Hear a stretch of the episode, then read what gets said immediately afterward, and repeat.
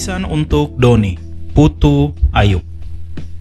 Di akhir bulan Juli 2011, keluarga Ivan mengambil waktu untuk berlibur ke Bali. Dalam kesempatan makan siang bersama di hotel, Doni, si anak bungsu, memulai pembicaraan. Pak, aku ini kan sudah dewasa, jadi kupikir sudah saatnya aku mandiri dan tidak bergantung lagi dengan papa. Wah, bagus juga itu. Terus, kamu mau usaha apa? Tanya Pak Ivan. Kayaknya ada bisnis bagus, tapi boleh dong aku minta bantu papa balas Doni. Oh, ndak apa-apa. Memang mau minta tolong apa? Gini pak, aku mau minta bagian harta milik kita yang menjadi hakku, sahut Doni. Pak Ivan, Valen, dan Roni sontak langsung kaget mendengar permintaannya. Karena merasa jika usianya telah lanjut, akhirnya Pak Ivan membagi-bagikan harta kekayaan dan perusahaan-perusahaannya kepada ketiga anak laki-lakinya. Papa harap kalian bertiga akan menjadi anak-anak yang sukses dan melanjutkan usaha Papa. Pesan Pak Ivan kepada tiga anaknya. Sepulang dari liburan di Bali, Pak Ivan mengurus pengalihan aset dan saham perusahaannya untuk ketiga anaknya. Roni memutuskan untuk tinggal dengan Pak Ivan. Sementara Valen membeli sebuah rumah dan mengurus perusahaannya sendiri. Berbeda dengan Doni, ia memutuskan untuk menjual perusahaan yang menjadi bagiannya lalu pergi ke Jawa Barat. Di Jawa Barat, Doni tinggal dengan Ayu dan menikmati hasil dari penjualan perusahaannya. Malam itu, tiba-tiba lima orang petugas menggerebek hotel tempat mereka menginap. Doni tidak luput dari penggerebekan petugas pada malam itu. Setelah dilakukan tes urin, ternyata Doni positif menggunakan narkoba. Doni kemudian terpaksa harus menginap di balik jeruji besi. Dua bulan kemudian, kasus Doni mulai disidang dan tiga bulan lamanya bersidang, pengadilan kemudian memutuskan hukuman untuk Doni.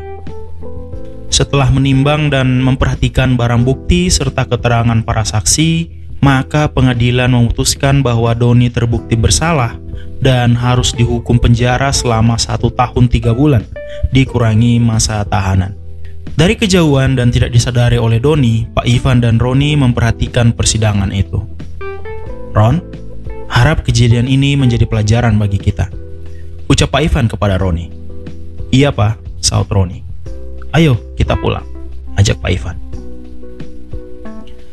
Satu tahun sudah ia menjalani masa tahanan, dan tidak lama lagi Doni akan bebas. Setelah bebas dari tahanan, Doni bekerja pada sebuah toko pakaian Pengalaman di penjara rupanya tidak membuatnya sadar. Kali ini Doni terpaksa dipecat oleh pemilik toko karena menyembunyikan hasil penjualan pakaian. Seminggu setelah dipecat dari perusahaannya, hidup Doni mulai tidak menentu. Uang gajinya mulai habis dan tidak ada cukup uang untuk membeli makan. Ayu, kekasihnya mulai bosan dengan Doni. Don, kalau gini terus susah hidup kita, ucap Ayu. Mau gimana lagi? Gue sudah tidak ada kerjaan lagi. Coba lo, usaha dikit lah, jawab Doni. Oh, gitu toh. Kalau gitu mending gue pergi dan cari yang lain aja, balas Ayu. Rupanya Ayu sudah tidak tahan lagi hidup dengan Doni. Ayu kemudian memutuskan untuk pergi meninggalkan Doni. Dua minggu setelah ditinggal Ayu, Doni harus diusir oleh pemilik kos karena sudah beberapa bulan nunggak bayar kos. Tidak ada tempat menginap, Doni mulai menggelandang.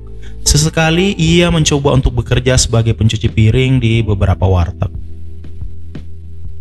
Situasi berbeda dengan Valen dan Roni. Mereka berdua sukses dengan perusahaan mereka masing-masing dan setiap akhir pekan selalu berkumpul menikmati kebersamaan yang indah. Pak, gimana kalau akhir bulan ini kita cari Doni? Roni memulai pembicaraan saat mereka menikmati kebersamaan di halaman belakang rumah. Eh, ngapain cari dia? Kayak kurang kerjaan aja, jawab Valen.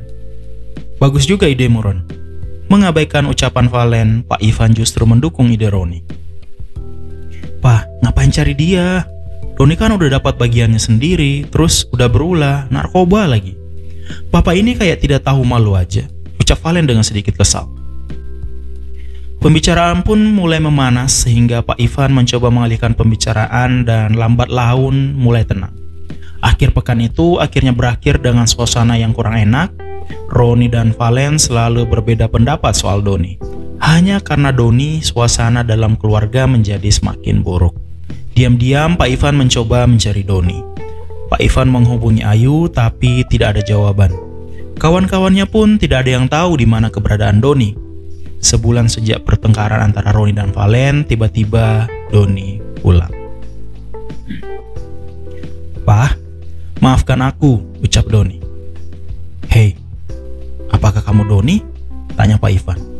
Ia hampir tidak mengenalinya. Badannya kusut, persis seperti gelandangan. Ya, yeah, maafkan aku, Pak. Aku telah berdosa. Aku tidak layak lagi disebut anak papa. Untuk itu, izinkan aku bekerja pada papa atau kakak-kakak. Tidak, Don. Kamu tetap anak papa. Balas Pak Ivan. Doni, papa mengasihimu. Jangan pergi lagi. Sambil memeluk Doni. Sementara itu, mendengar keramaian di teras rumah, Valen segera keluar dan menemukan Doni sedang dalam pelukan Pak Ivan. Ngapain lo? Pulang, Don. Sudah puas ya? Ucap Valen. Maafkan aku, kak, sahut Doni. Aku sadar jika selama itu ku pergi dan meninggalkan aib bagi keluarga. Valen segera menyalahkan papanya. Pah, ini pasti papa yang suruh dia pulang kan? Valen, harusnya kita bersuka cita karena adikmu yang hilang telah ditemukan kembali, balas Pak Ivan. Bukankah ia telah memperoleh haknya? dan memboroskannya. Sudah tidak ada tempat baginya lagi dalam rumah ini. Ungkap Valen dengan nada sedikit kasar. Mendengar ucapan itu, Pak Ivan segera menasehati Valen. Valen, anakku, bukan orang yang punya rumah yang perlu kita terima dalam rumah ini. Orang yang terhilang seperti Donilah yang memerlukannya. Engkau telah bersama-sama denganku. Apa yang ada padaku adalah kepunyaanmu bukan orang yang telah menerima kasih yang memerlukan kasih, tapi yang terhilang seperti Doni memerlukan kasih kita. Walau hati tidak dapat menerima apa yang terjadi, Valen mulai belajar memahami apa itu kasih sejati.